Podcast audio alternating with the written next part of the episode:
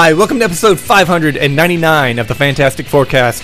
I'm Dave Elliott, and the Congressional Budget Office estimates that 20 million people will lose their will to live after this podcast ends in October.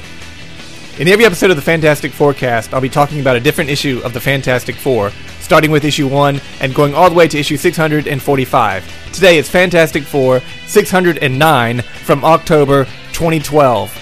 The God Ship by Jonathan Hickman and Ryan Stegman.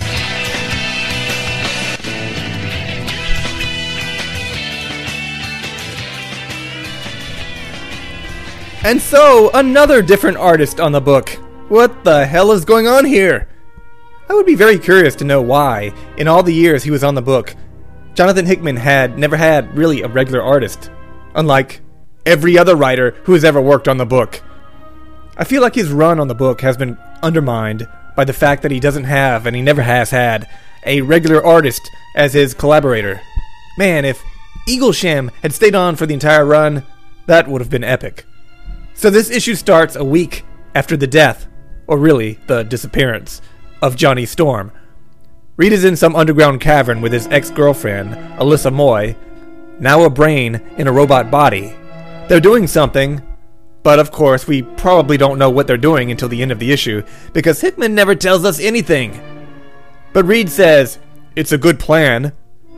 We see that the two of them are standing on the chest of that dead body of Galactus from the future. He asks, Why this? Why now?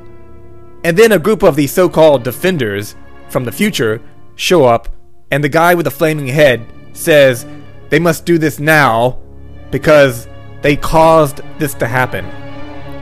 We get a brief recap of who these characters are Psionics, the Hooded Man, Natalie X, Alex Ultron, Lightwave, and Bruce Banner Jr., and about how they killed Galactus of the future to steal his power to send everyone from the future back to the past, and they ended up in another galaxy on an artificial planet called New World. But space and time broke down on New World, and the heroes have decided to go home. Whatever that means. Are they going back to the future? I mean, are they going back to the future? And in the next scene, we see Hulk Jr. trying to get into some place. We probably won't know what that place is until the end of the issue because, you know, Hickman never tells us anything. But Ben, Johnny, and uh, Spider Man. Spider Man? He's still around? Why? They're standing in Hulk Jr.'s way, and a fight ensues. Ben gets smacked, smacked into the ground. We see Johnny has a cosmic, the cosmic control rod that he took from Annihilus, but he doesn't do anything with it because Lightwave shows up, along with Reed and Sue, and tells them all to stop. Hulk Jr. says he just came to see what Lightwave and the others were up to. Really, he just didn't want to be left alone on New World. So later, Spider Man, Hulk Jr., and Lightwave which, Lightwave, that's a name that sounds so familiar, like it could be the name of a DC character. So much like Light Ray from the New Gods. So the three of them take this freight elevator down into the underground cavern. Lightwave is showing them what they're building using Moloid contractors. You know, they do the jobs above ground people just won't do. And we see that they're building a big spaceship made out of the dead body of Galactus. Ooh, okay, that's just weird and gross. The other New World people seem surprised that Hulk Jr. is joining them, but Hulky apologizes for not trusting Alyssa earlier and says that he wants to go home too. So later, they all climb into Galactus. I don't know. I do not want to know where the door is, and they blast off. Reed and Sue wave goodbye, and then the issue ends with Reed explaining to Sue what exactly is going on. Ugh. I don't want to, but I guess I have to explain it as well. The Galactus ship is a spaceship. It's also a time machine. They'll fly around the universe as the universe ages, but they don't age. They'll wind up back on Earth a thousand years into the future, where they'll arrive just in time to catch a new episode of The Simpsons and the consciousness of the dead people of New World will be growing inside Galactus, and this dead Galactus will arrive on future Earth, and, as Reed says, like a sentry watching over a better future, populated by the consciousness of a failed tomorrow. And that is it. The final fate of all those New World people and the new defenders from the future. And we will never have to see them again, ever again. At least, I hope so. And that wraps it up. In the previous couple of issues, it felt like Hickman was trying to set up more stories with all that Black Panther stuff, but here, he's definitely starting to wind down and tie up some loose ends because, really, Mark Millar's New World has been through so much, I can't imagine any writer wanting to touch that topic with a 10 foot pole ever again.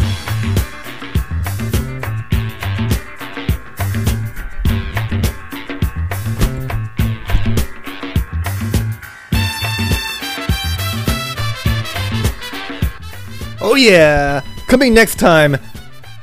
Do you like podcasts that go on for hours and hours? Oh, I guess you do, because I looked this up. The average comic book podcast is 3.6 hours long. For real. I don't know how that's possible, but it's true. So next time, it's the big 600th episode of the Fantastic Forecast, which will be humongous. Will it be three hours long? Four hours long? Five hours long? Uh, probably 30 minutes. We've got dudes from AIM. We've got the Wizard. We still got to deal with Bentley. Plus, we got to catch up on three issues of FF, the spin off book. And I'll be premiering my special pastaless spaghetti recipe, so don't miss it. If you have any questions about the Fantastic Four, about this podcast, or if you need relationship advice, you can email me at podcastff at gmail.com. Follow me on Twitter, Dave Elliott at podcastff. Or you can, and, or you can download other episodes of iTunes and find them all at www.podcastff.podbean.com. So long, kids. The podcast is over.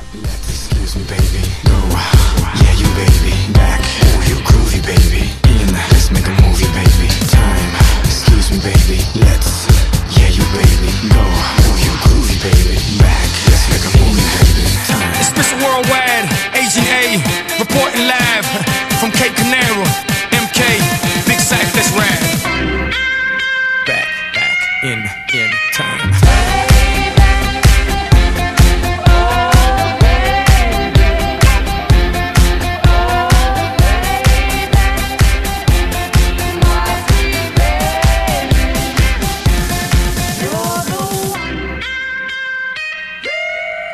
equals. Black mask, huh? black gloves with a little bit of rope to tie. I flipped it. Black suits, white shirts, black glasses with a matching tie, like Agent J or Agent K. And I wish the whole world would. Okay, I'm trying to make a billion out of 15 cents.